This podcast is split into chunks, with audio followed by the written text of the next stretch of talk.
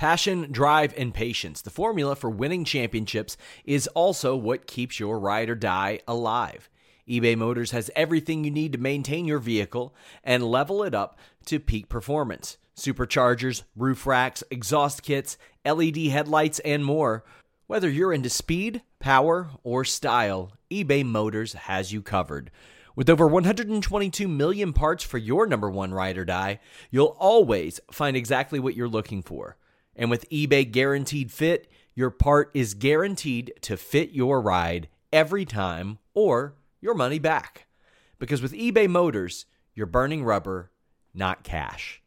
With all the parts you'll need at the prices you want, it's easy to make your car the MVP and bring home huge wins. Keep your ride or die alive at ebaymotors.com. Eligible items only. Exclusions apply. Say goodbye to your credit card rewards. Greedy corporate mega stores, led by Walmart and Target, are pushing for a law in Congress to take away your hard-earned cash back and travel points to line their pockets. The Durbin-Marshall credit card bill would enact harmful credit card routing mandates that would end credit card rewards as we know it. If you love your credit card rewards, tell your lawmakers, hands off my rewards. Tell them to oppose the Durbin-Marshall credit card bill. Hello, friends. We're back again. It's youtube.com/Fightful, and it is May the 7th. We just finished Impact Under Siege. One hell of a show. We're going to talk about it today. I am Actual Pearl. I am joined by Steven Jensen. You see Steven all the time on Fightful Select, hosting the Weekender podcast, and on youtube.com/Fightful, hosting the Spotlight with Jeremy Lambert. Steven, how are you, man? I'm doing great. This is a really good night for fans of combat sports. I was just watching Impact Under Siege, of course, which we're about to talk about. On another screen, I was keeping an eye on KOBK, Blood on My Jeans. Shout out to Moe's, friend of Fightful, friend of the show.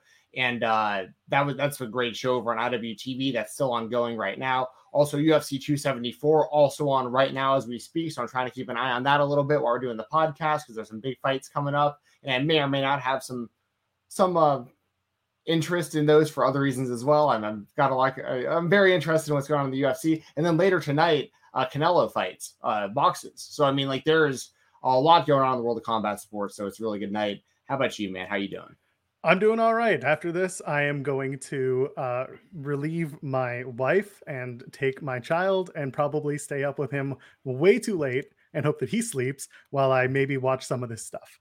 That's what I'm doing. But for tonight, we got Impact Under Siege. If you're looking for other content that's going up all the time at youtube.com/Fightful, we have Sean Ross Sapp, who interviewed Persia Parada, Steph DeLander, as she's known now, coming off of her exit from NXT. Moose, talking about Moose tonight. He was on the show. Sean Ross Sapp did an interview with Moose that dropped a few days ago. You can check that out on the channel. And there's much more coming this week. We'll talk about it. And, of course, we've always got Fightful Select. You want your breaking news, you want all the good stuff, all your podcasts every single day. Something drops on Fightful Select, sometimes 2, 3, 4 times a day. Sean Ross Sapp and the crew have got you covered. Although today, one of those stories may have been more Laredo Kid select. We'll talk about that in a little bit. By the way, just a reminder, folks, you can get in your super chats and your humper chats to talk about this show. You get your question statement read on the air. What's a humper chat, you might ask? Well, if you go over to humperchats.com, you can donate a humper chat. It's a kind of a Streamlabs platform where you can donate a little more and give us a little more, because the YouTube platform doesn't always give us as much. But if you want to donate a super chat, it's that little $sign in the chat window down below. You can donate a question, donate any money. We'll get your question statement read on the air. I'm done talking. Now we have to get through this. Yes, my tweet did, in fact, get some screen time tonight. Thank you, Ricardo, for the super chat. I made a joke saying, oh, no, they're going to put a bunch of tweets up on the screen. And then I got owned by Impact putting up my tweet on screen. That's what happens. Yep. You want to start with the pre-show? Yeah, sure. All right. So we opened up with Rush Singh and Mahabali Shira taking on Heath and Rhino. At first, I was confused as to why we were doing this tag match, but then one thing that I'm going to say a lot about tonight is that the commentary team did an excellent job of telling us why we should care about every single wrestler in these matches and what the stakes are for these matches. You caught the pre-show. What did you think of this opening contest? Tell me a bit about your thoughts. So nothing crazy, right? But just like a solid opening match, solid tag team match. I'm watching UFC over here with my brothers. They're in my living room right now watching the show. They were watching Impact with me, and they kind of popped seeing Rhino still being involved in wrestling because they were like, oh, damn, Rhino. Like, even people who haven't watched wrestling in a long time, you know, recognize Rhino from back in the day, back from ECW and WWE and everything. I like Shira. I do. I think that, with his size and stuff, I think he's still got a lot of untapped potential. I think Shira and Singer are a pretty decent tag team. I think they have some potential there with that. But Heath and Rhino look like they're going to be in that mix for the tag titles again. Like that's definitely the vibes I get from all this. They've kind of been overlooked for a little while now, and Heath had like a lot of time off from the company, and Rhino doing the Bond by Design thing for a while, and now it looks like they're both on the same page and making a run towards maybe the tag team title picture. So I think that was kind of just the step in that direction tonight, and solid win with Rhino getting a spear. It's kind of or a gore, which kind of what you're when you see Rhino wrestle. He did the things you kind of expect to see Rhino do. You know what I mean? And like it worked for what it needed to be for an opening match tonight. Absolutely. And going back to the commentary team, they mentioned that this past week on Impact, they lost the number one contendership match to the Briscoes. And of course, we know what happens later on that night or later on tonight. And so now the story becomes Heath and Rhino wanting to reclimb the ranks of the tag team division, and they want to start from the bottom. So for whatever reason, Raj Singh and Shira are considered the bottom. They get the victory, do Heath and Rhino, and it's a good story. And we can move forward with Heath and Rhino as a rebuilding tag team. And they had a really good match this past week on Impact as well against the Briscoes. I do recommend going and checking that out. But I also really want everyone, because it's a free match, to check out the triple threat that came next. Laredo Kid, Speedball Mike Bailey, Rich Swann. Earlier this week, we found out that Rich Swann's tag partner in Impact, Willie Mack, has decided to step away from Impact Wrestling. He's officially done. He's departed. He's taking bookings.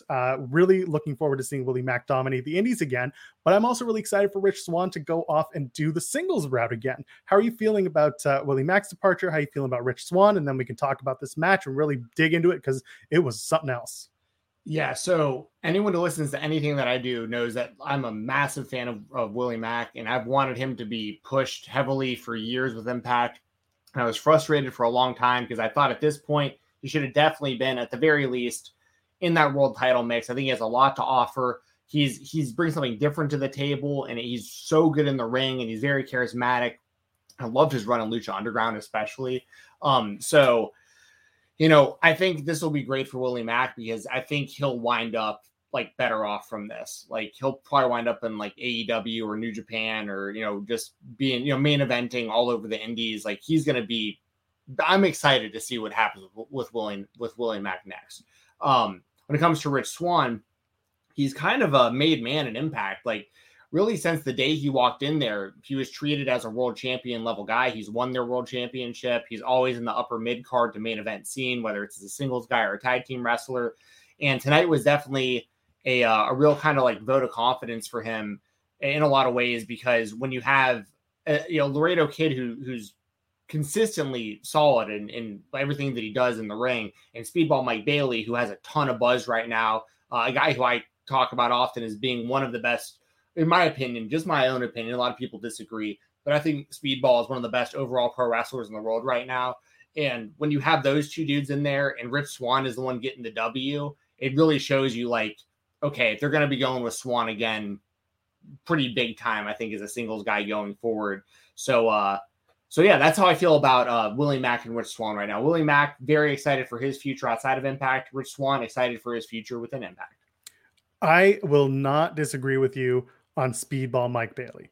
The man is continuing to show people what they missed when he couldn't work work within the US. Now he is making strides to become one of the best independent wrestlers of the last God knows how long. He's definitely pulled his weight beyond belief. And you know what? I've figured out that Rich Swann and Speedball, they haven't had a one-on-one singles match yet. And that's what I'm looking forward to watching in Impact moving forward. And it looks like they're going to go that route because, like you said, Swan got the win tonight, but he pinned Laredo Kid. And Speedball's been kept strong this entire time. So it feels like as Ace Austin, we're going to talk about him in a little bit, as he transitions towards the best of the Super Juniors, and he'll be probably away for a couple of weeks, we'll see Swan and Speedball maybe take over the X Division along with Trey Miguel, who, again, it might, hopefully doesn't get lost in the shuffle. But after tonight, when we get to that match, we'll talk about where he might sit. But again, triple threat, so worth watching. A lot of fun.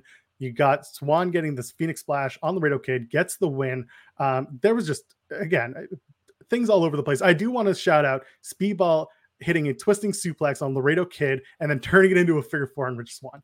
That was incredible stuff. Little things like that make me love Speedball even more. That was an incredible spot because it all made so much sense, because he needed to do the twisting suplex so he could also twist Rich Swann on the ground to roll him into the right position. So, like, yeah, no, I'm with you 100%. Like, and there were spots in this match too where, like, they were, yeah, I mean, they're jumping over the top ropes and flipping all over the place. And I mean, this was just good stuff. And there was multiple times I thought the match was going to be over, where I was like, oh, Mike Bailey is setting up for the Ultimo Weapon and never was able to hit it. Rich Swann set up for the Phoenix Splash a few times. Laredo Kid, you know, doing everything he does. It was, yeah, this was a really good match. And honestly, this was maybe, I mean, there was a lot of good matches on this show. There really was. This was one of my favorite, maybe two or three matches, I think, on the whole show. But I also, this is just very much my type of wrestling. Like, I had Rebellion, that, like, the X Division Triple Threat was, like, my favorite match on that show, too. You know what I mean? Like, this is just very much in my wheelhouse as a wrestling fan. And and Mike Bailey was supposed to wrestle Alex Shelley, right? That was supposed to be on this show. Was out of nowhere kind of changed. Yeah, I think Alex Shelley didn't make the show for some reason. I haven't, like, looked into it, but this was a pretty good consolation to, like, put Bailey into this match. And it worked out really well. I thought this match was great. Yeah, overall, good match. And again, it's free. It was on the pre-show. So if you didn't actually see Under Siege, you can just go back, watch this match with Speedball and Rich Swann and Laredo Kid.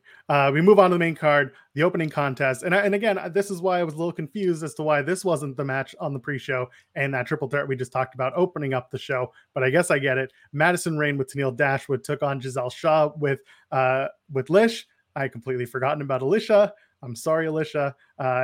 I was the whole time wondering who Giselle Shaw could maybe team up with and start a run to the Knockouts tag division with. And I guess it's going to be Alicia Edwards. So either way, Madison Rayne, Giselle Shaw have a match that I was somewhat low expectation, but ended up really delivering. Giselle Shaw is definitely speaking my language now. She is really a really good wrestler, and she's been around for a while, as I found out.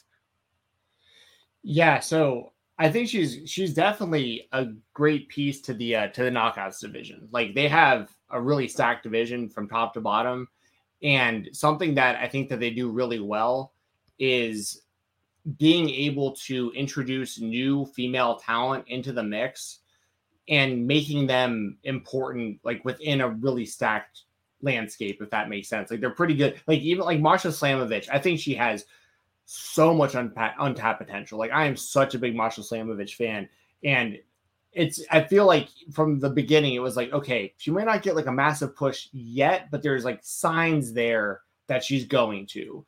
And once you hit that kind of upper echelon of, like, Jordynne Grace and Deonna Purrazzo, and I mean, there's just countless. I mean, now Taya Valkyrie, and there's so many others, Tasha Steelz, Mickie James. Once you hit, like, that level of like these female wrestlers, like, you know, there's a lot of really cool things you can do, a lot of good wrestling you're going to get. And I think that Shaw is a kind of a long-term project for Impact. Like, she's not super well known to, like, the mainstream wrestling audience. So she's going to be looked at very much so like an Impact homegrown to most fans. So, like, that's a good thing. They're creating new stars on their roster. And this was a good step in the right direction for her coming off that win tonight. I'll shout out commentary again. Tom Hannafin at the top of the match mentioning that this whole feud started in a four-way at the Multiverse of Matches that happened back in Dallas at WrestleMania weekend, where Madison Rayne pinned Giselle Shaw and retain the Knockouts Tag Championships. And ever since then, Giselle Shaw keeps running into Madison Rayne on TV, and that's kind of building this feud for the Knockouts Tag titles. I'm a big fan of that. And Shaw pins Madison Rayne with the flash knee. So we're getting the involvement of Alicia and Tenille during the match as well. There's some really good stuff, including, I don't know if you saw this, but this reverse Canadian destroyer that Madison Rayne hit on Shaw, who then sells her neck like it's broken. Insane. Which is, that's great. That's great stuff. Yeah, could not say it any better. It was good match, good opener. And then we move into a match that, oh boy, Steve Maclin and Chris Sabin, I knew what to expect, and I was just it was great. It was way above my expectations.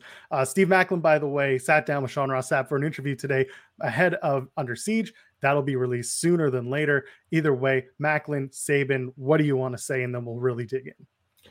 So I love the matchup. I love both wrestlers. Steve Maclin, we talk about often how he's just, I don't even want to call it overperforming at this point, because that's just become the norm. Like, Steve Maclin's going to put on a great performance every time. He's been solid against everyone he's wrestled in Impact, whether they're heavyweight or X division or however you want to look at it. It doesn't matter the size of his opponent, the skill set of his opponent. He does a really good job of just being able to play to his own strengths while also playing to the strengths of his opponents, just having really, really, really good matches consistently. And Chris Sabin, he's in an interesting spot with Impact, because it's like he's a perennial like main event level guy, but then also a tag team guy, like when available.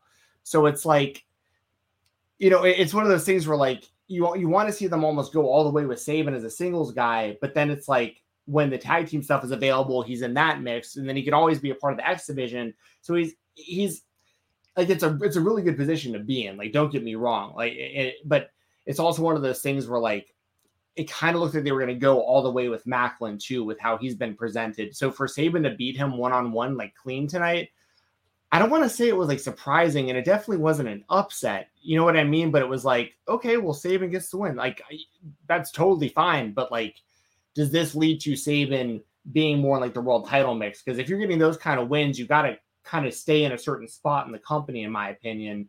And Maclin, he'll rebound just fine, because like I said, he's knocked it out of the park in everything that he's done in Impact Wrestling.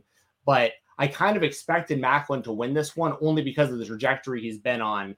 And but once again, this is a win-win scenario. These are two great wrestlers, and they had a great match. I have no complaints with this one.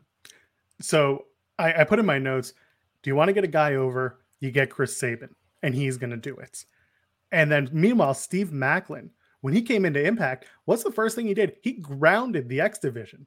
He was the guy who took a lot of the X Division competitors, especially Trey Miguel, had a really good feud with him and grounded Miguel, who was champion at the time.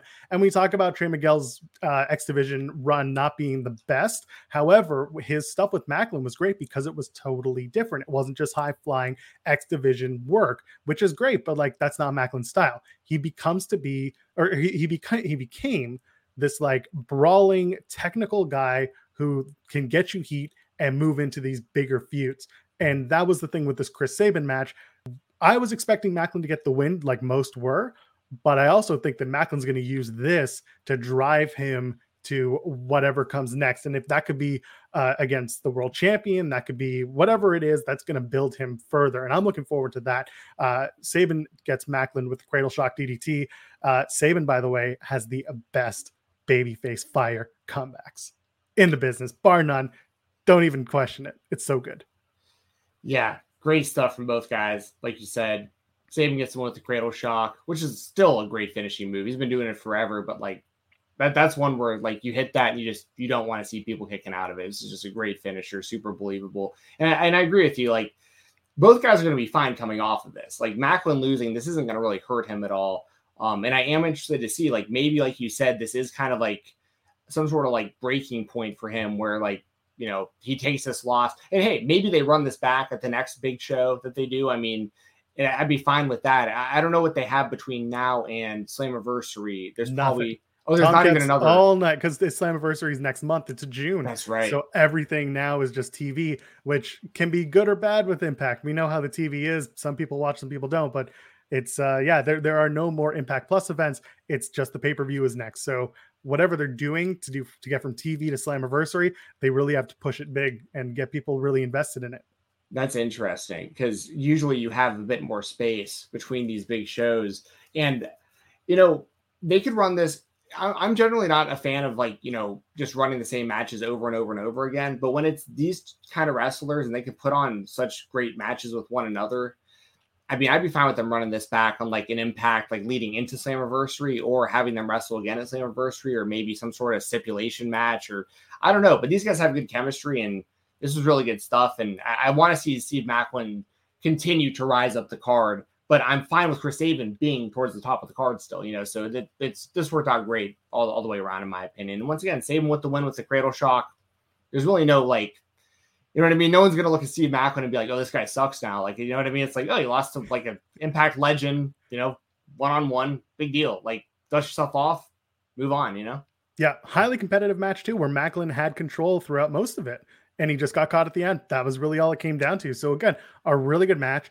Folks, if you're here, go ahead, leave a thumbs up. And don't forget, donate your super chats and your humper chats. Get your question statement read on the air. I know y'all have lots to say about this show, and we want to give you all that you want to hear about and talk about. So let's move on to the AAA Arena to Arena Championship match. Deonna Purrazzo, Taya Valkyrie. I, for one, am ready for this to be done with. I'm ready for Deonna and Taya's little mini feud to be done. And I'll tell you why a little bit later when we get to the Knockouts Championship match. But for what this was, I loved watching Deonna and Taya go round two. To me, it wasn't as good as their first match, but it was still a strong one. My number one thing with Deonna Purrazzo, and this is not even a Deonna criticism, this is actually her theme music. I love her theme. I hate the sound quality of her theme music. It sounds like it was mixed in mono and someone had to redo it in stereo. And I will say now, Matt Kuhn, I know you did the theme. You hype it up all the time. So this isn't exactly me. I'm not calling you out. I would love for you to remix Deonna Purrazzo's theme in a higher quality. That's all I want because it sounds great. That's my number one issue with Deonna Purrazzo. She wore the gear. Fair. I was going to say that's fair coming from someone who's, in the music space, those are the kind of things that you're going to catch. And I honestly hadn't really paid too much attention to that, but now it's going to bother me because I'll be listening for it. And then also juxtaposed to Taya Valkyrie's new theme. And it was Josiah Williams who did that theme. So there is a big difference in the sound quality and just the soundscape of it. And again, they're both really good themes. They're both very different, but they just need to be remixed. Deonna's needs to be remixed. Taya's is fine. It sounds great. So that's just my one nitpick. Deonna wearing the same yellow gear that she wore on Dynamite this past week, which was an homage to her Ring of Honor debut, which I really enjoyed. So I'll shout that out again. And then, of course, it became Stomp Night. Very much enjoyed that.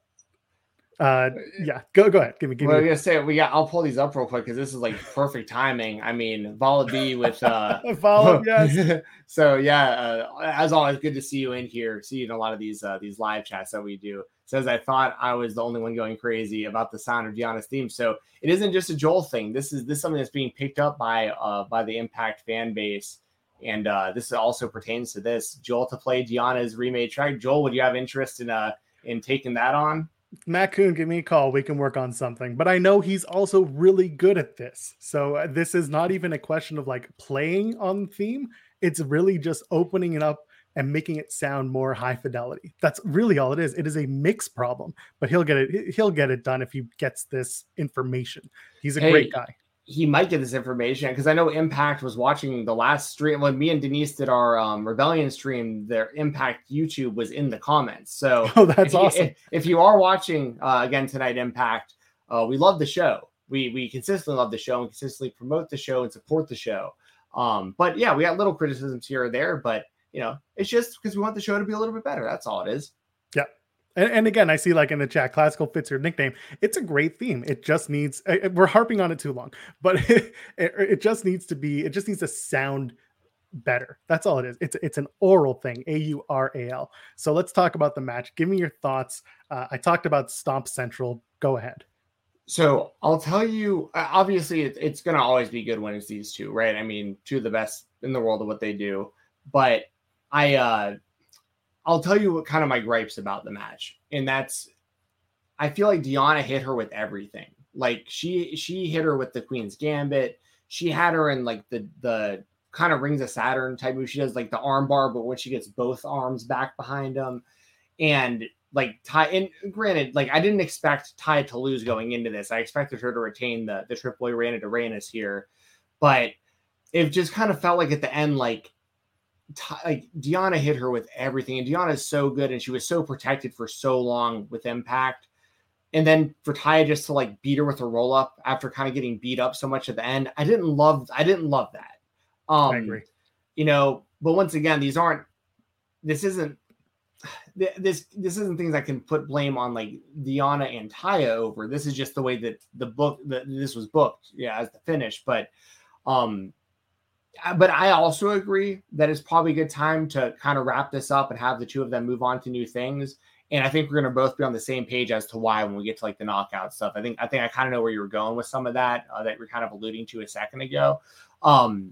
But yeah, I also imagine this isn't the last time we're going to see these two wrestle each other. I mean, this is going to be this will be ongoing for probably quite some time, because it can also stretch to other companies, you know, in other countries. I mean, they can run this in Mexico at AAA. They can run this in Impact in the States. They can potentially run this in AEW. They could potentially run this on the Indies. I mean, there's a lot of places that this match can take place. And I agree, this wasn't like the best match. I do think their match before this was better than the match we saw tonight. But I mean, still two of the best in the world of what they do. So, you know, I'm glad we saw it. And I just wasn't huge on the finish, because I just feel like Deonna hit her with everything she had, and then Taya with just like a roll up at the end. I wish it would have been a little bit more than that. Yeah, the roll up was kind of anticlimactic. The one thing that was cool was, yeah, so Deonna hitting the Queen's Gambit was a little rough looking, and then it was a 2 count, and commentary putting over the fact that no one's ever kicked out of it.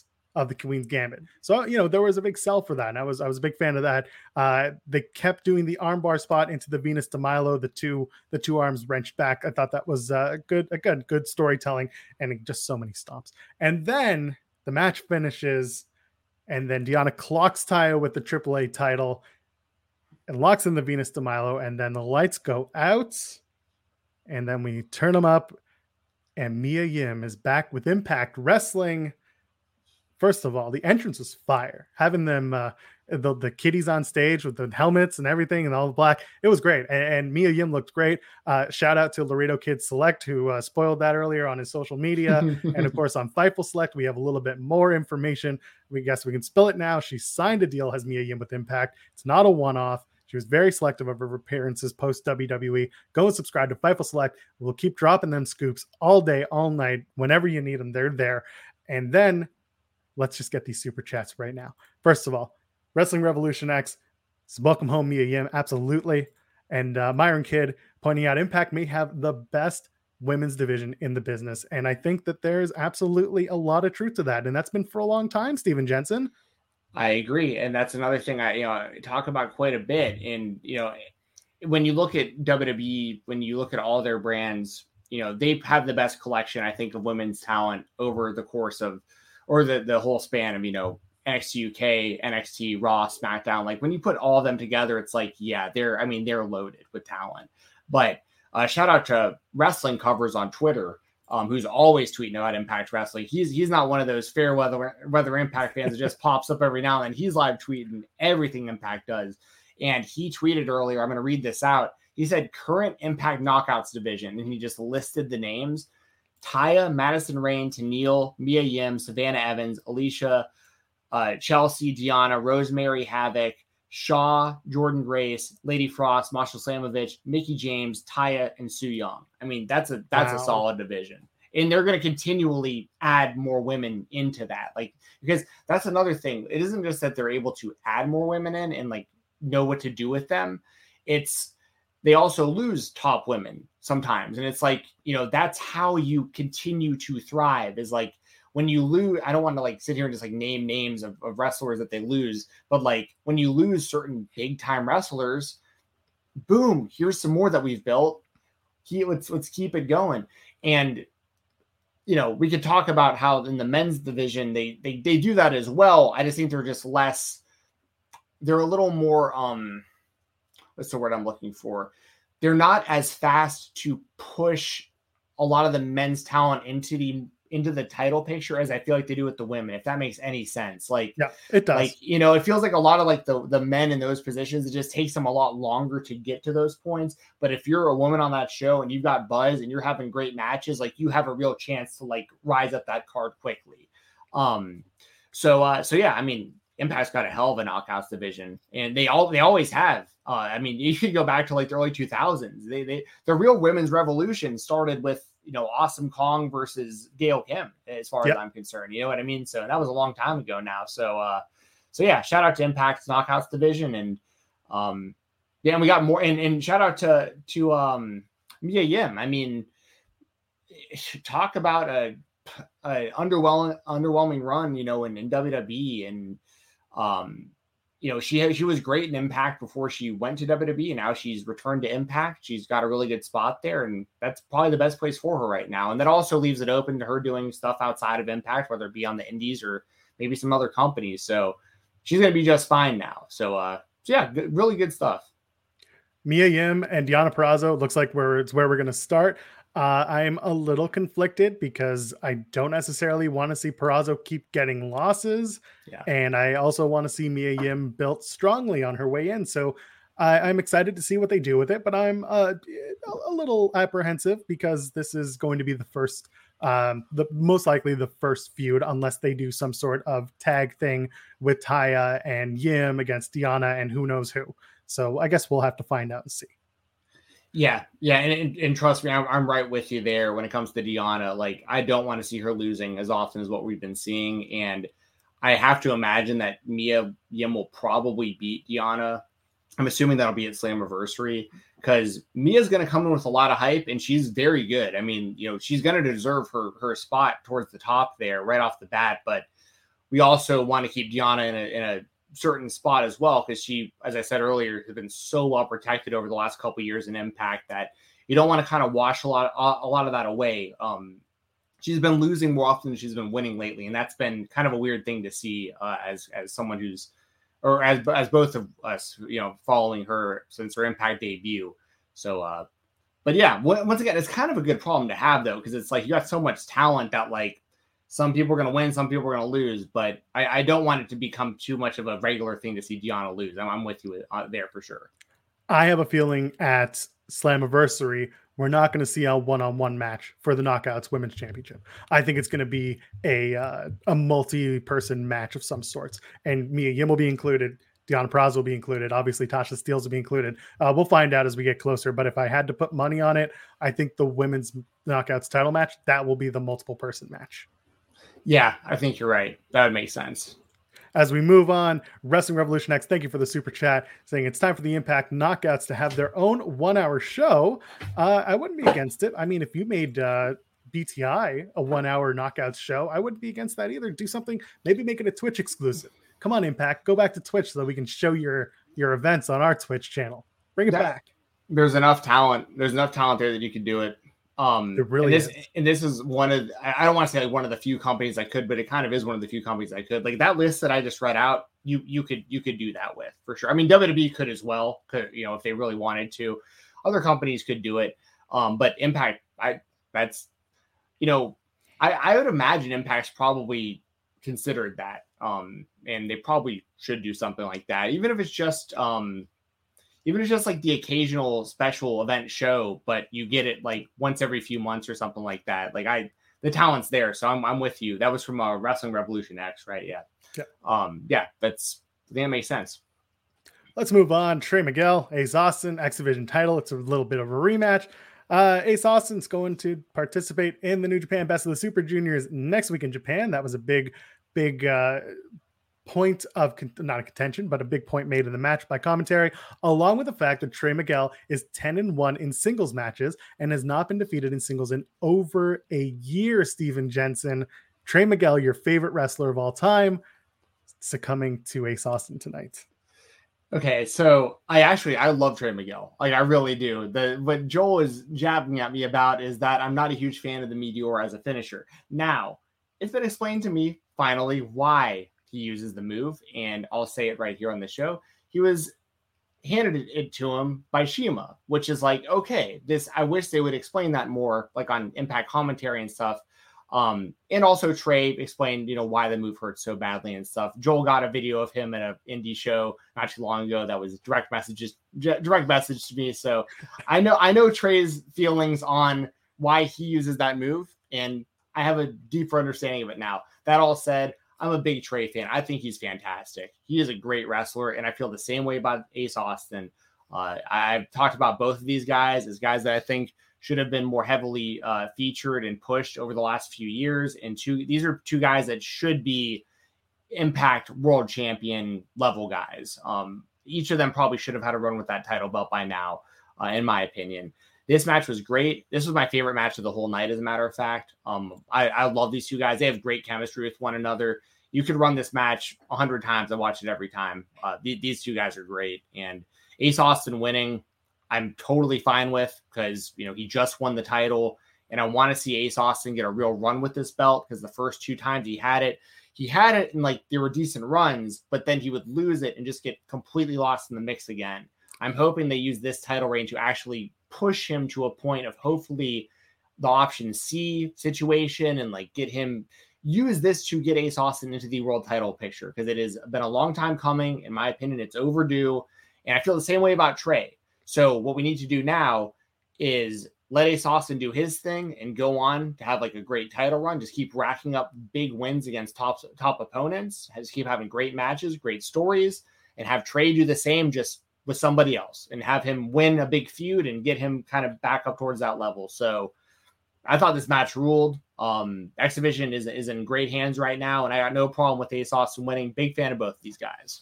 Absolutely. By the way, I will shout out Trey Miguel as well. He's always been a great sport. When I ran into him at that show in Toronto, he was nothing but gracious and took everything with a big, big laugh, because he said to me, he does listen to a lot of the Impact shows, post shows that are out there. And he knows that some people are not necessarily big fans of the Meteora as his finishing maneuver, but he, like I said, and like Steven said, had an explanation that made perfect sense, being gifted the move from someone that he looked up to and trained with, and would get literally given to him after a match where he worked with Shima.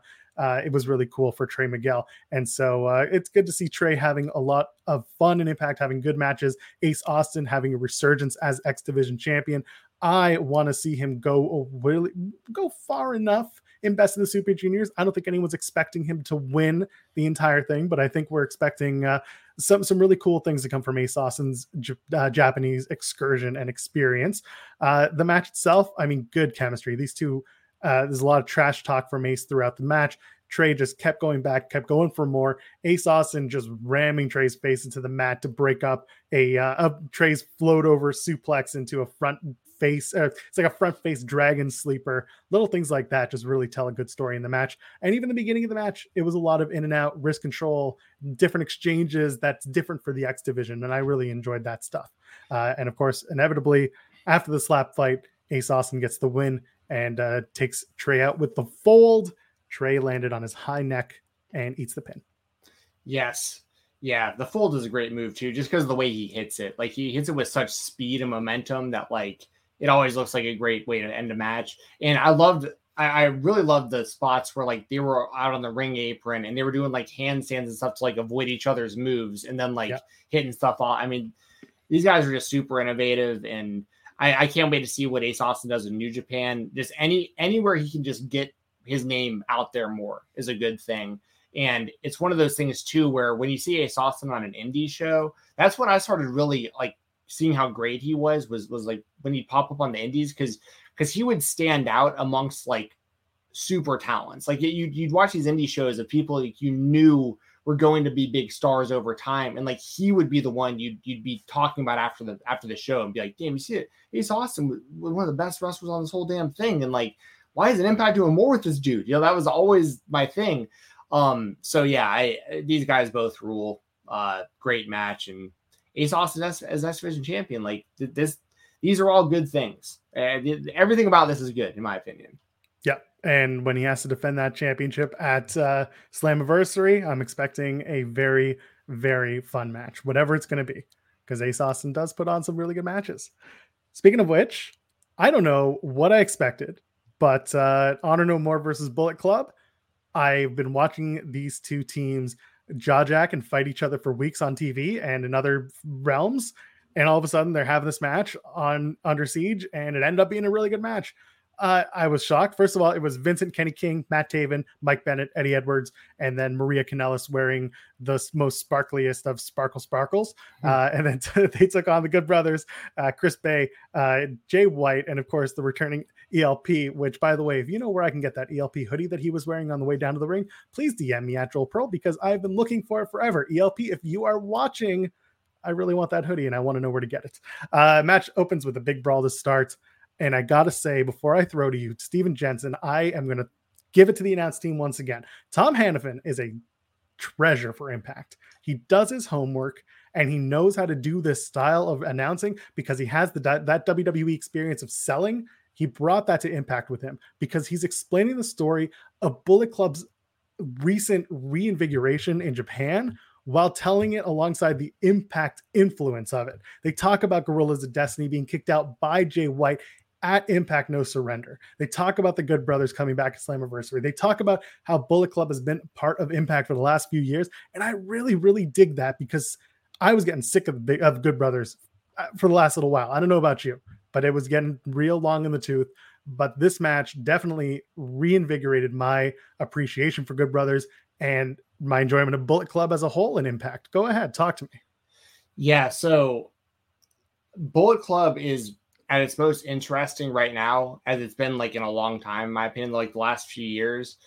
I totally agree with you about Gallows and Anderson. They just seemed really lost in the mix. And like, I think they're funny guys. Like when it comes to like talking shop and mania and like listening to them, just like kind of kick back and like just talk to each other and stuff and interviews and stuff. Like they seem like good dudes, but like, they just come off to me as wrestlers. It's just like, I just can't put my finger on it. There's just something missing there that like, it's just kind of, I don't want to say boring, but like, it's just kind of, I don't know. It's just kind of underwhelming. I guess that's the best way. I mean, I'm wearing their shirt right now for I mean, I like these guys, you know what I mean?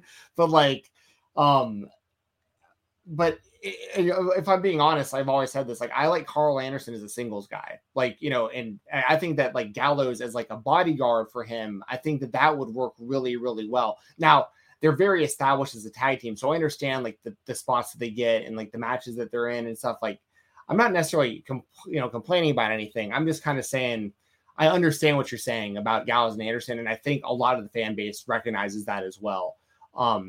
Now, the only thing about this match I didn't like was I really think the Bullet Club should have won. And that's just because especially when you're looking at like what's happening in New Japan, like they're being really re-energized in New Japan as a stable. And I feel like there is potential there to keep them strong in the States.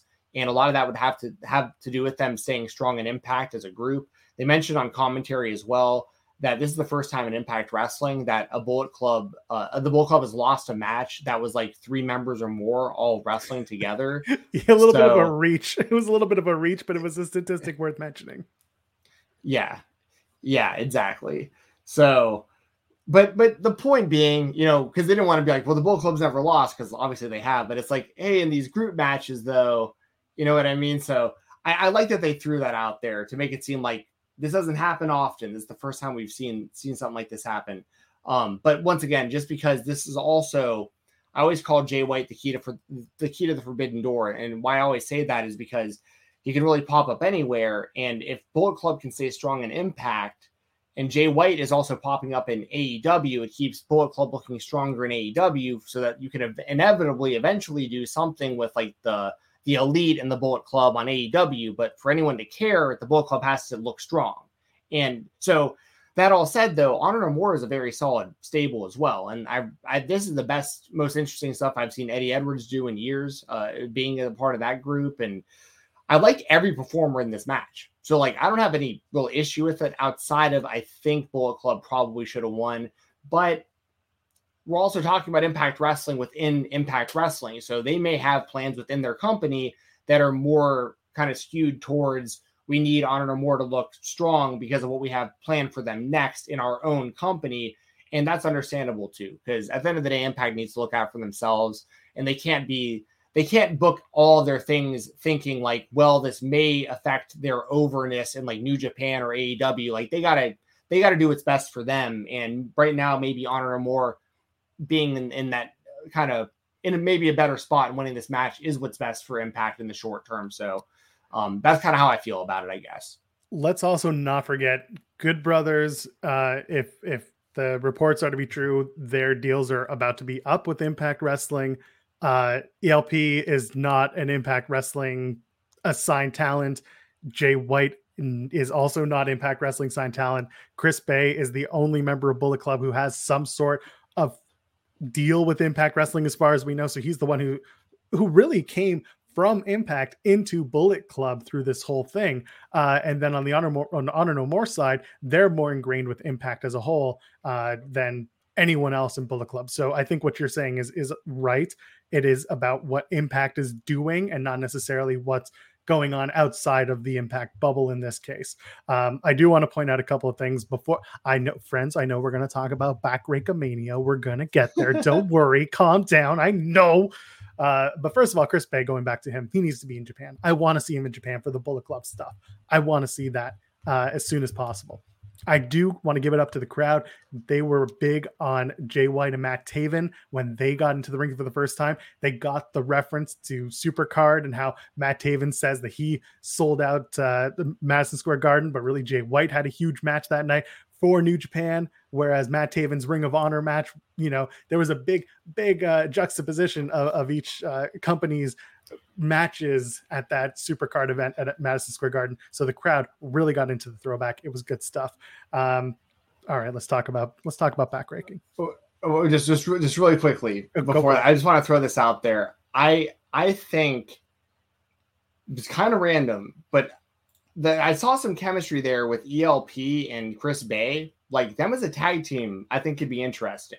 Yes. So let's do that. Let's do that for the junior tag championships. I like it. I think I'm a big fan of that because the current Impact tag champions are probably not going to be a good match for Chris Bay and ELP, but I would like to see that in New Japan with Chris Bay and ELP. I like it. Let's do it. Backbreaks. Let's talk about backbreaks. This whole thing leading up to just a whole bunch of backbreaking. ELP does it by doing a bunch of kick up, flip up, kip up, trolls, and then does the backbreak. Bay starts playing guitar and does a stupid air guitar thing and then backrake. All these to Matt Taven. And then they do a three-man backrake after Jay White goes to the top rope and then helps himself down. And then Gallows does the big man taunt, backrake. And then Carl Anderson comes in, goes for the machine gun taunt, gets stopped by Honor No More, and then we're doing the whole thing. And by the way, shout out to Matt Taven, who comes in wearing gloves and does a stupid backrake on Carl Anderson. I don't know who Mike Anderson is, sorry. But Carl Anderson gets a backrake from Matt Taven. What the hell was that? And I loved it. Well, you pretty much explained it all. I don't know. I can't really add too much to that. That's just kind of the shenanigans and hijinks you may see sometimes when it comes to the Bullet Club. So yep. At the end of the day, Honor No More defeats Bullet Club. Mike Bennett pins Carl Anderson after the Proton Pack from the Kingdom, and that's it. I guess that's it for Bullet Club versus Honor No More. It's time to move that along, and yeah, that's it. I don't have anything to add from that. I do want to know what's going to go on next with PCO because he's kind of slowly distancing himself from Honor No More and becoming his own thing after he defeated Jonah this past week on Impact. What do we think? PCO maybe next for a world championship opportunity? Maybe. I could see it happening, but I definitely have noticed as well that like PCO is definitely distancing himself from the rest of the group, and He's also been used as kind of like a special attraction in Impact, which I think has been smart. I think it's really smart for companies to pick and choose kind of their spots with PCO, because like I feel like every time that man wrestles, it's gonna be the last time I'm gonna watch him wrestle. Like I feel like every single time, yeah. I'm like, oh, eventually one of these it's gonna go wrong. Eventually one of these times, like, but you know it doesn't, and I'm grateful for that because I don't want anyone going out there getting hurt and stuff like that. But it's like he's just such an anomaly of a wrestler with his age and what he's put his body through, even just the way he moves. Like he looks like he has a hard time just kind of walking around, but then he'll do a moonsault and land on the ring apron and land like neck first, you know, and just get up and just keep doing it again. So I could see PCO maybe getting in kind of that upper, you know, kind of tier of the card. And there was one more thing. Oh, I was going to also mention, I really like the Proton Pack finisher, by the way. I probably don't give that enough love when I talk about Taven and Bennett, but that's a great finishing move. But yeah, is that what you think? You think PCO maybe kind of going towards the world title mix? I think so, but I don't think it's Slammiversary. I think if anything, they'll do it afterwards, or they'll build something, because PCO beating Jonah was a big deal. And of course we found out this week, Jonah has also finished up his 6-month commitment to Impact for now. So I could see PCO at least starting to really build in the ranks, but for now, not Slammiversary, but certainly sooner than later. Yeah. Yeah. I could see something like that maybe. And like you said, with Jonah, it also made a lot more sense. I mean, obviously we knew, you know, Ishii heading into this match with Josh Alexander tonight, a big part of that was that Ishii beat Jonah at Rebellion, and that's what kind of put him into this position. But it was also kind of surprising. I mean, I'm a huge Ishii fan, as we're going to talk about with the main event, but I was surprised when Ishii beat Jonah at Rebellion because of what we had seen between Jonah and PCO and just kind of the way that Jonah's been built as like this monster in Impact Wrestling since starting there. But then it made a lot more sense when it was like, oh, he's actually wrapped up with the company. So it was perfect time to have Ishii get that win and put Ishii into this position. And it also still looked great because once again, Jonah was built up really great as well. So yeah, I'm with you. I think it all kind of makes a lot of sense. Folks, go ahead, leave a thumbs up if you're here watching us here, youtube.com/Fightful. If you're in the audio realm at Fightful Pods, go ahead, drop a 5-star review. Why won't you? Go ahead. It's good for you. You'll like it. And you can also donate a super chat like our friend Kai, who says Backrake City better than Suplex City. My God, I agree with that. And your Humper Chats at humperchats.com will also get your question or statement read on the air as we move towards the Knockouts Championship, Tasha Steelz and Havoc. Unfortunately, not a match that the crowd was super into. Not a match that had much going for it compared to the other women's matches on the card. Tasha Steelz continues to impress, but it's time to move her into a much bigger feud, in my opinion. But I guess, I mean, the story here, Steven Jensen, was that Savannah Evans was not with Tasha Steelz. She was kidnapped by Rosemary on Impact this past week and is stuck in the shadow realm or the dark realm somewhere. So what do we do? Tasha Steelz, Havoc, talk to me about the match, and please Get me away from Havoc and Rosemary. Get me to Tasha Steelz versus someone that people are going to like, because Tasha deserves that. Yeah, so Rebellion with Tasha beating Rosemary. You know, I'll be honest, and for anyone who watched my review with Denise that night, me and Denise both agreed. We just didn't think it was a very good match, and like Tasha being the champion of such a prestigious title belt in this company that has such a great knockouts division. When you're holding that title belt, like you gotta bring it. And it's on both wrestlers, right? Like it takes two to put on a great match. And I just don't think it really delivered against Rosemary. And then they had the tag team match to set this up because Havoc pinned Tasha in a tag match kind of leading into this on Impact. And so this matchup made sense to do storyline wise and everything. I'll say this. I thought that this match was significantly better than the Rosemary match. And it isn't because I think that like Havoc is better than Rosemary or vice versa. I liked the dynamic kind of with like the different size and style between both wrestlers, where Tasha really had to like break down Havoc. And then like, even when she would hit her with some pretty big stuff, Havoc would like kick out at one pretty forcefully. So like she had to really, really work to get that win. And she had to hit some big moves. Like she did a stratisfaction that I thought looked really good. And the finish looked really good too. The way she planted her on the end at the end of the match. And it's like, so I thought this match was better than the Rebellion match, but when you're, and once again, this kind of plays to what you were talking about earlier in the show that I think you were kind of getting at is it's going to be hard to really shine as the top of the division when you're also on a card with women like Taya and Deonna, and that's going to get the majority of the spotlight on the show when it comes to these women's matches. Is that kind of where you're going with that earlier? Yeah, 100%. When you have Taya and Deonna and now Mia Yim, and they are not feuding for your main championship, I don't want to say that that speaks volumes, but it certainly shows that you're expecting a little bit from your Knockouts champion that can't be delivered. The expectations are maybe higher than expected. And then she has to have a high caliber opponent like Taya or Deonna or Mia Yim to bring up her championship reign.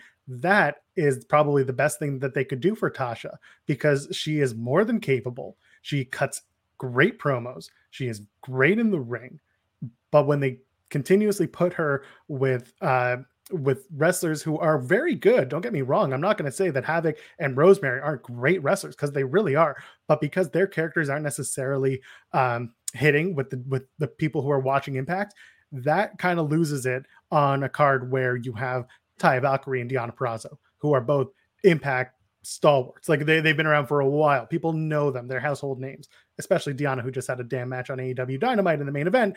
Yada, yada, yada. Go ahead. Yeah. Well, but, and also it's like, you know, part of this too is this is also a show where super top tier talents, in my opinion, like Jordan Grace are nowhere to be found. Like Masha Slamovich is nowhere to be found. Like, once again, I think you had to do this match because, like, for storyline purposes, it made sense to do Tasha and Havoc tonight. Like, I'm not against this match. And like I said, I thought it was a pretty good match. Like, I thought this was way better than the Rebellion match with Rosemary. That's just me personally. Yeah. But, like, now, like you said, let's move on to something that might just hit better. And maybe have them highlighted as, like, the top women's match of the next show. Like, when we go into Slammiversary, I want to see Tasha Steelz versus Jordan Grace. I want to see them really push someone like Masha Slamovich and give me just a real solid Tasha Steelz Masha Slamovich match and make it look like the Knockouts title is the most important women's title in that company. Because for the last handful of shows, other women's titles have overshadowed the Knockouts title within Impact Wrestling. And that's, I think, we're both kind of on the same page with this. And I think a lot of the fan base agrees with us when it comes to this as well. And this is also nothing against Tasha. She should be the Knockouts champion right now. Like, she's the right person to have that title, and she's very talented. And she still hasn't even hit her prime yet, in my opinion. She's still probably a few years away from actually being in her prime. So she's already like really, really good and still has a lot of untapped potential. She's going to be huge for Impact Wrestling's future if they can keep her there for the long term. But now we just got to get her the right opponents and just have some banger matches on some big shows. And hopefully that's what we get. Because once again, you're being set up to succeed in Impact Wrestling if you're a woman, in my opinion, because you are put in a great division and you are able to have time to have great matches. And you know, I just want to see more of that out of Tasha Steelz because I think she's totally capable of having a great run with the title. Yeah, absolutely. And you know what? Because we react in real time, what we see now may very well play into the future. And we see Tasha build from who she's facing now and last month to much bigger opponents down the line. And, you know, to 1 month from now at Slammiversary, we could be looking and saying, wow, Tasha Steelz stole the show versus whoever, or as Kai saying, maybe a Knockouts title fatal four-way. You can do that. And who would be in that match? I mean, you got Tasha, you got Deonna, you got Taya, you've got Mia Yim, you've got Lady Frost, you've got Masha Slamovich, you've got Jordan Grace, you've got a plethora. I mean, Steven, you already went down the list from Wrestling Covers, but there is no shortage of people who can be in a Knockouts fatal four-way. 100%. And also, like you just said, sometimes it's not always about what's happening right here in the moment. It's about 6 months from now, 8 months from now, a year from now, looking back and seeing that this was a resume builder. Like she is racking up title wins so that maybe 6 months from now or whatever, you look at that and you go, oh, okay, Rosemary, Havoc. Then you get into Lady Frost, Deonna, Taya, Masha, so Jordan, so on and so forth. So I agree with you there too. Sometimes you as a new champion and a champion who isn't really super established as a singles wrestler within the company still, like she was really more so with Fire and Flavor with Kira, like, and when Kira left, I think a lot of people, myself included, we were like, what's going to be Tasha's future? Because she's really talented, but she's mainly been used as a tag team wrestler. So this is really establishing her not only as the champion, but also just, I think, as a singles wrestler in general. And this, like I said, I feel like was more of a resume builder, beating Havoc, beating Rosemary. Now let's move on and get some wins over some other opponents. Like Chelsea Green. Anyway, I mean, I like Chelsea, but yes, that's kind of where we're going. Who knows where we're going to go next? They're going to be taping TV over the next couple of nights. Mark Losper sends a super chat saying, sitting here wondering why Impact doesn't have more buzz. And then Joel says she was kidnapped and is currently trapped in the Shadow Realm. Well, listen, it's not for everyone. I find a little bit of comedy in stuff like Swingers Palace, which is now Swingers Dungeon. It's a sex dungeon. I love it. It's hilarious. It's just objectively a silly show where people wrestle, and I like Impact. Anyway, let's talk about the Impact tag title match. Violent by Design takes on the Briscoes. Steven Jensen, we have new Impact tag champions. And you would know that the second you saw Violent by Design walk on stage and you hear Cody Deaner is going to be in the match with Eric Young. Well, that's exactly what happened. Deaner is there to take the heat. Deaner is there to take the loss and take the pinfall. But it was a very good match. And it was a lot of pre-match fighting, just a whole lot of tandem offense from the Briscoes, a lot of really innovative stuff. This is great news for Slammiversary to have the Briscoes be a part of it, potentially as Impact tag champions. And here's the thing I will throw at you. They are the first tag team to win the Impact, Ring of Honor, and IWGP tag titles. Eat your heart out, Young Bucks. Yeah. I mean, just adding to their legacy. I had a pretty good feeling that the Briscoes were going to win the titles tonight, mainly because at Rebellion, Violent by Design beat pretty much every other team in that gauntlet match. Like, they didn't get the pin on every other team, but like they beat like 10 teams in that match. So it's like, if you also beat the Briscoes, where do you really go from there? I mean, eventually maybe Heath and Rhino, but like you have an opportunity here to put the titles on the Briscoes, you do it. And I not even just that. I think if you have just by way of having access to the Briscoes for like the foreseeable future, it's the right move to put the titles on the Briscoes, in my opinion. Like, they're just the most established tag team you're going to have access to, and they're going to put on consistently great matches against every one of the teams that you put them in the ring with, and they're going to create buzz. There's Under Siege, honestly, tonight kind of felt like it had the same level of buzz as a show like Rebellion. This kind of felt like a Big Four Impact show in a lot of ways to me. And I think that if anybody, might not have watched the show, but they're a big wrestling fan, they probably saw a lot going on Twitter tonight, especially something like the Briscoes winning the tag titles. And they go, I feel like I really missed out here. I got to watch the replay, or like, or, hey, I want to see the Briscoes win the Impact titles. I'm going to tune in for Under Siege. Like, I think that is very smart to put the titles on the Briscoes if you're Impact Wrestling. And this also doesn't take away from Violent by Design, because they're a great tag team. They're a great trio. And like you said, the team of Deaner and Doering didn't get beat. So you have a way of doing a rematch with Doering and Eric Young against Violent by Design. Against the Briscoes sometime in the near future. And that's going to have a different dynamic to it. And maybe the Briscoes and Impact is a really short-term thing. You could really sell it, I think, if at some point in the future, Violent by Design is the ones who are going to win these titles back from the Briscoes, but it's the team of Doering and Eric Young. I think all of this could make a lot of sense. So yeah, I think I like this, and I want to see more matches between these teams too, because I felt like this was a little short also, but there's a lot of meat on the bone still there for rematches. So three things. First of all, if it did feel a little rushed, they also rushed right out of the Knockouts title match. They kind of just went right to the package. They didn't really spend much time on it, letting it breathe. They went right to the tag team package and then into the match. That's number one. Number two, I fully agree with you. If you are watching these Impact Plus events, on their YouTube channel. If you go to Impact's YouTube channel, it's the Impact Insiders. It's $5 a month. I paid $5 Canadian dollars, which like in the US is like $1.50 for this show tonight. And that is very well worth it for what I got, for not only the length of the show, but the quality as well. So I will shout out Impact for that. It's worth the money for those shows.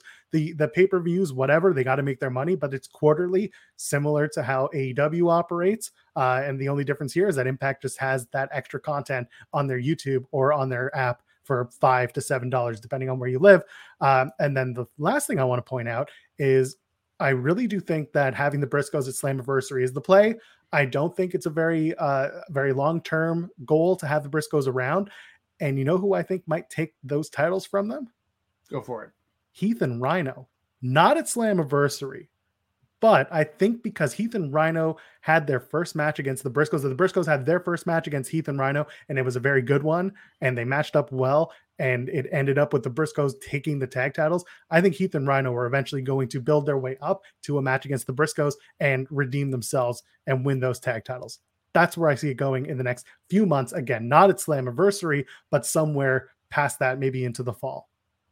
Hey, I think that's probably a pretty good call. I'm going to stick with Eric Young and Doring getting the titles back for VBD eventually, but I think that's a good prediction. With I mean, they're clearly we're going to get Heath and Rhino versus the Briscoes again. Like they're or at I guess they could be doing a longer term play where VBD gets the titles back from the Briscoes and they go into Rhino and Heath versus VBD because of the history there for the tag titles. That could be good as well. Either way, Impact's tag division is in a good spot right now. A lot of good tag teams. Yeah, absolutely. By the way, in the chat, I see you guys talking about Impact needing to promote the Insiders package and needing people to hear about it. I see someone else saying they thought it was a pay-per-view. They definitely would have watched if they knew everything that we just talked about. Yeah, it's tough. I think Impact really needs to spend more time promoting the content and the pricing that they have because it's different seemingly for a lot of different shows. Kai then saying Heath and Rhino, what in the WWE booking, Joel? Hey, when Heath went down with injury, there was a big story that they were telling with Heath when he got injured in that Call Your Shot gauntlet. They were supposed to win the tag titles and everything. And then Heath got injured and the Rhino story kind of turned into Violent by Design, which was great, by the way. Long story short, I just think it's not a WWE booking. It's just that's a tag team rising through the ranks and getting their shot. But we'll see. We'll see. Folks, we're getting to the home stretch. We're down to a segment and a final main event match. Get your super chats in. Toss your thumbs up. Let's go ahead. Moose comes out, has a little promo, threatens to hijack the show, says Josh Alexander's match is not going to happen. And then, as Fightful Select reported, Sami Callihan is back, Steven Jensen, and he has his bat with him. How do we feel? Sami Callihan's back in Impact Wrestling. The Death Machine returns, takes out Moose. What do you think? I'm going to reserve total judgment until I see Callihan and Moose wrestle each other. Because I think that the match will probably be pretty good. And I'm assuming that's going to be a Slammiversary. The thing with Sami is that it's like, I think a lot of the fan base really likes him. Like a lot of like the Impact loyal fans, like they really like him. So like, I understand why he is perennially in that main event scene. I get it. But I'm trying to put this in the best way I can put it. I don't want him somewhat clogging the opportunities potentially of some of these other people that we've already talked about tonight. Like, I don't want a Steve Maclin or a Trey Miguel or an Ace Austin or someone like that not to get big spots in main events because we have to keep going back to Sami Callihan. Now, that being said, this could be interesting. I mean, we've seen Callihan with like hacker gimmicks in the past and stuff, and this is all playing into what we all expected it to be. Sami Callihan. We started seeing these cryptic messages and stuff like that. The feud, the match makes sense because Moose, took out Sami Callihan months back, and he's been on the shelf ever since. So this all makes sense, and I'm just hoping the match is good. I'm assuming Callahan's going to win, and that's going to put him back in that world title mix because he'll beat the former champion in Moose.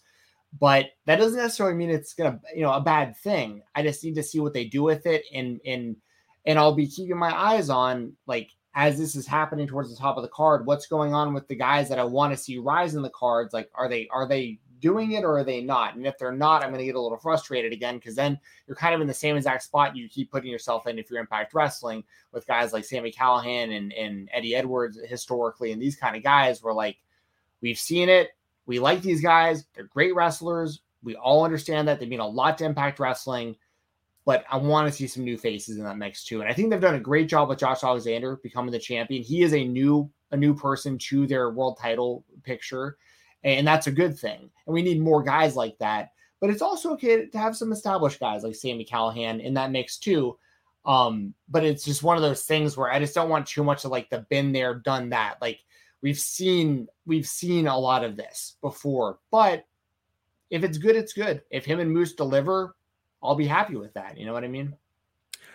I enjoyed the Cactus Driver 97 on Moose to lay him out. I enjoyed commentary putting over that Moose broke Sammy's leg, and that's why we're doing this. Again, good storytelling, bringing back the story for those who didn't know or just needed that refresher. And by the way, where is Sami Callihan built from, Steven Jensen? Ohio. And where were they tonight? Ohio, like Newport, Kentucky.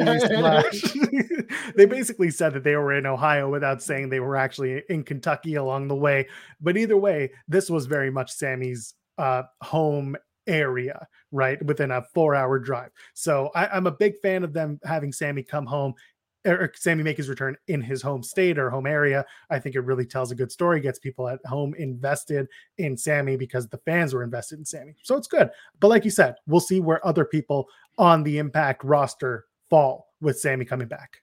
Exactly. That's the only concern that I have, I guess, if you want to call it a concern. You know, like even like Kai in the chat said, Jensen has seen enough of it, like John Cena. Yeah.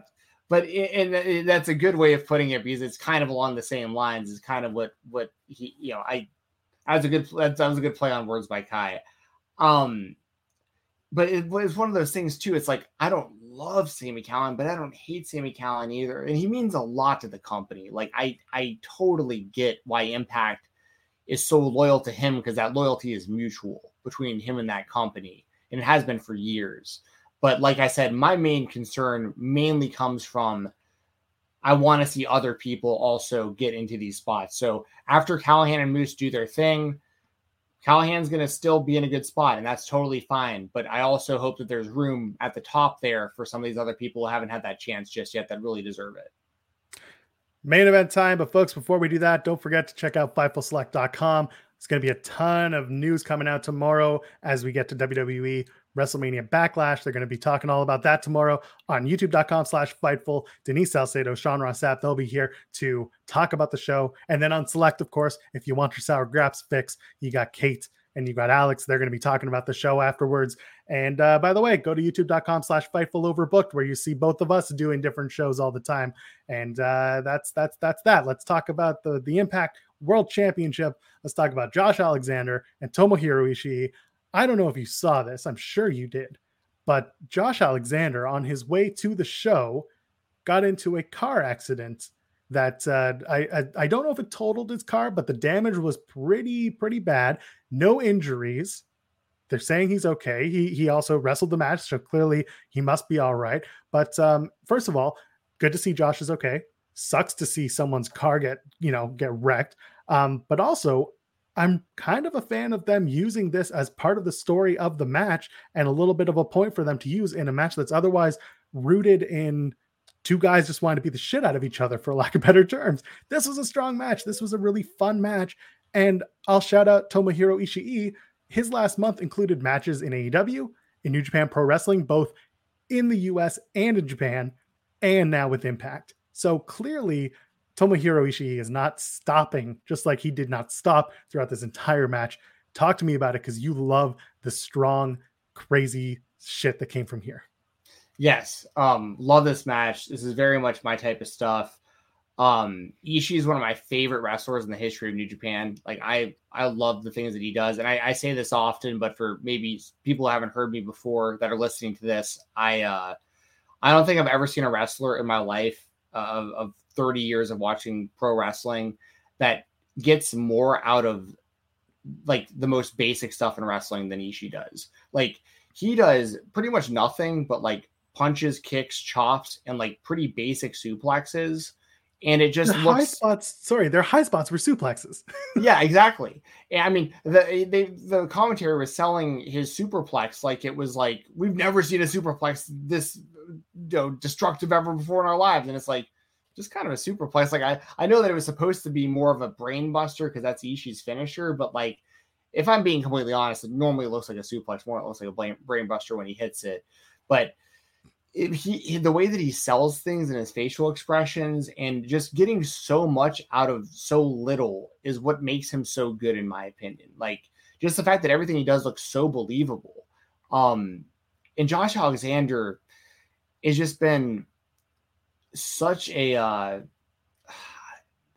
like what a great, almost surprise they got out of what like a blessing in disguise of like, when the North split up and everyone knew Ethan Page was going to be just fine. Cause we knew the charisma was there and the in-ring was there. And like, we knew he'd be a big deal somewhere when he left Impact Wrestling, but Josh Alexander, we knew was a great in-ring wrestler, but he didn't have the same, on like the character side as like Ethan Page did. And they've done such a good job between Josh Alexander's Impact X Division run and the great matches he had with that, then cashing in option C, and then the redemption story of winning the title back from Moose. And now he's already building. See, here's the thing. Like when we're talking resume builders, we were talking about Tasha Steelz earlier. We feel a little underwhelmed so far with the resume she's built as the champion, just mainly based on the opponents. When you look at Josh Alexander already, we're like, beat Moose for the title, retained against Moose, beat Tomohiro Ishii. Like this is already becoming a pretty damn good title run. And we're only like 2 defenses in. Like this is how you really build a world champion, in my opinion. And I thought this match was great. It was long, but it was really, really well done. A ton of false finishes. And this was a dream match. Like this is a match I didn't have on my bingo card for 2022. I didn't expect to see this match. And for Ishii to do everything he's done in the States, like you were just saying, like how cool is that? A guy who was primarily known mainly to just like kind of the fan base that pays attention to New Japan. Now you're getting to watch him have like, I mean, he was in an Owen Hart tournament qualifier against Adam Cole. Like that's so random, but like it was great. Like it just works so well. He you could put him in any situation and it's going to be a good matchup and just super believable. So I love this matchup. I thought the match delivered, and I hope we get to see a lot more of Ishii in the States going forward, because I think he can be a real asset. I mean, he's a real asset to New Japan Pro Wrestling, but they've never gone all the way with him. Like they've never put the IWGP Championship, World Championship on him. But maybe in the States he can be more of like a world level type guy. I don't know. The talent's there, and he gets over everywhere he is. So yeah, I love what I see out of Ishii, and I love what I've seen out of Alexander as the champion so far. So don't take this the wrong way when I say it. This, for Josh Alexander, this match was a palate cleanser, because his match with Moose, as great as it was very rooted in story. Yeah. This wasn't a storyline match. This was a great match to solidify that Josh Alexander can go as a performer, as a wrestler, and that's good. It just reminded people that he is tough as nails and that he can really do it. What happens next, what builds for Slammiversary, I think that's really what's going to be important moving forward for the next few weeks on Impact Television, and then later on when we get to Slammiversary. That's going to have to be a storyline driven match, in my opinion, because that's what gets people interested in wrestling, is a good storyline. Matches like this are great, where you watch them beat the shit out of each other, and you watch things like, an ankle lock that gets turned into a knee bar that can then gets turned into another ankle lock, and he drops and does the leg vine, and then there's a rope flare. Like they're just, again, the chain wrestling and the really cool stuff. And like you said, a stalling superplex, those moments are great in matches like this. And they're telling stories in the match, but they're not telling a story that like everyone might be able to access on some basic level, which to me is great about pro wrestling. But we get to the final of this whole match. Josh goes for a moonsault, misses it completely. And then there's just headbutts, basement clothesline, near fall from Ishii, and then a reversal counter from the C4 spike into the brainbuster and vice versa. Nobody hits anything. And then we finally get the double lariats, the headbutts, and a powerbomb into the C4 spike. Alexander retains. By the way, shout out to that powerbomb backbreaker from Josh Alexander, because holy shit, that hurts. Yeah, I love that move. Like that, like any other. Say goodbye to your credit card rewards. Greedy corporate mega stores led by Walmart and Target are pushing for a law in Congress to take away your hard-earned cash back and travel points to line their pockets. The Durbin-Marshall credit card bill would enact harmful credit card routing mandates that would end credit card rewards as we know it. If you love your credit card rewards, tell your lawmakers, hands off my rewards. Tell them to oppose the Durbin-Marshall credit card bill. Scenario like that would be a finishing move probably, but he is, that C4 spike is so nasty. And I've also noticed that Jay Briscoe hasn't been hitting the J driller in Impact because like they're protecting it for Alexander as his finisher, which I like that. When you go to a company, I kind of like protecting someone's finisher, like someone not using someone else's move as just like another. I mean, it is Jay's finisher too, but in a tag team, they can get around that. He can do a neck break or whatever, and then Mark can hit the froggy bow, and they don't have to go to the J driller and stuff. So, I mean, I think we're all on the same page when it comes to, I mean, and I do agree with you 100% on the idea that this was just a straight up wrestling match. Like there wasn't all the added story elements to it, and that's totally fine. And I'm as a fan of just good professional wrestling, I like seeing stuff like that sometimes. Just give me two great wrestlers against each other, have them do their thing. Give me a winner and a loser without a whole bunch of BS attached to it. And this is what I like. You know, this is good stuff. And Alexander retaining, we all knew that was going to happen. Like, you know, there wasn't a whole lot of doubt that, you know, that Alexander would retain here, but there was a couple of times where, you know, Ishii made you kind of think like, man, how's Alexander going to kick out of this? And Alexander did. So resume building as a champion, and Ishii looks great in defeat. And who knows how long Ishii will be a part of Impact Wrestling. But I just think it's really cool that in 2022, we're getting these kind of random dream matches like this. It's crazy. And I'm looking forward to more of this stuff hitting up on Impact. Clearly, we're seeing the AEW stuff come through with Impact and New Japan. So listen, all roads are kind of traveling within each other, and I'm a big fan of that. This show overall to me was really enjoyable. And again, the fact that I paid $5 for it, I can't really say it was a bad investment. I'm happy with it. Steven Jensen, any last words? And then we're going to get the heck out of here. No, I'll just plug kind of the stuff I got going on because it is almost Sunday. So tomorrow, FightfulSelect.com, as Joel's been mentioning all show, that's the most direct way to support us over at Fightful. Tomorrow, sometime in the morning, I'm not sure exactly what time. It depends on when I'm able to record it.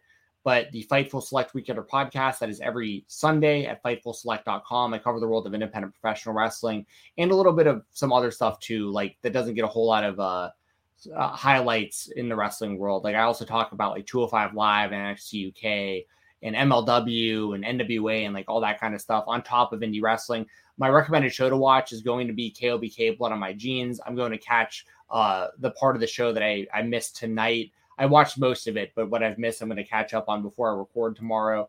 Also sometime between now and Tuesday, my interview with Baron Black, as well as my interview with Nasty Leroy from Battle Slam Vendetta. That'll be available on Fightful Select, and it'll be free. So you don't even have to pay that $5. You don't have to subscribe. You'll be able to listen to my interviews from Battle Slam completely for free at FightfulSelect.com. I don't know when those will get uploaded, but it should be sometime before Tuesday because that's when that show airs for free on Fight TV. So you can check that out. Shout out to Battle Slam. Shout out to Baron Black. Fight TV Tuesday, 10 p.m. Eastern, I believe, completely for free on Fight TV for their premiere. So a bunch of free Battle Slam content coming your way over the next few days. And also, I will shout out Mother's Day tomorrow. Happy Mother's Day to all the moms out there. It is actually the 20-year anniversary of my mother passing away this month. So everyone out there, just, you know, spend time with your families. I'll be spending time with my stepmom tomorrow as well as the rest of my family, my dad, my brother and stuff, and my stepsister who's a mother as well. So So yeah, just wanted to throw that out there too before we got out of here. Happy Mother's Day to everyone out there. And even if you're a dad out there and like you kind of pull double duty out there, and you know, like, and for anyone out there who has a mother like role in somebody's life, I hope you have a good day tomorrow. 100%, couldn't say it any other way. Happy Mother's Day to those who are in it and those who are celebrating. I'm wishing my mother and my wife a happy Mother's Day, and hoping everybody has a wonderful weekend. WrestleMania Backlash is tomorrow night. If you're going to watch it, enjoy it. Check out the post show. Check out the post show with Sean Ross Sapp and Denise Salcedo. It'll be on Sunday night after the event. I am at Joel Pearl, JoelPearl. You can check me out most of the time, youtube.com/FightfulOverbooked. That is where a lot of our stuff is. Twitch.tv/FightfulGaming. That's where Steven Jensen and I sometimes play video games, or Jeremy Lambert and I sometimes yell at each other over the internet because that's what we do best. And for that, I guess we're done. Ladies, gentlemen, friends beyond the binary, we'll see you in the next one. Have yourselves a good night. Cheers. Say goodbye to your credit card rewards. Greedy corporate mega stores, led by Walmart and Target, are pushing for a law in Congress to take away your hard-earned cash back and travel points to line their pockets. The Durbin-Marshall credit card bill would enact harmful credit card routing mandates that would end credit card rewards as we know it. If you love your credit card rewards, tell your lawmakers, hands off my rewards. Tell them to oppose the Durbin-Marshall credit card bill. When you need mealtime inspiration, it's worth shopping Kroger, where you'll find over 30,000 mouthwatering choices that excite your inner foodie. And no matter what tasty choice you make, you'll enjoy our everyday low prices, plus extra ways to save, like digital coupons worth over $600 each week. You can also save up to $1 off per gallon at the pump with fuel points. More savings and more inspiring flavors make shopping Kroger worth it every time. Kroger, fresh for everyone. Fuel restrictions apply.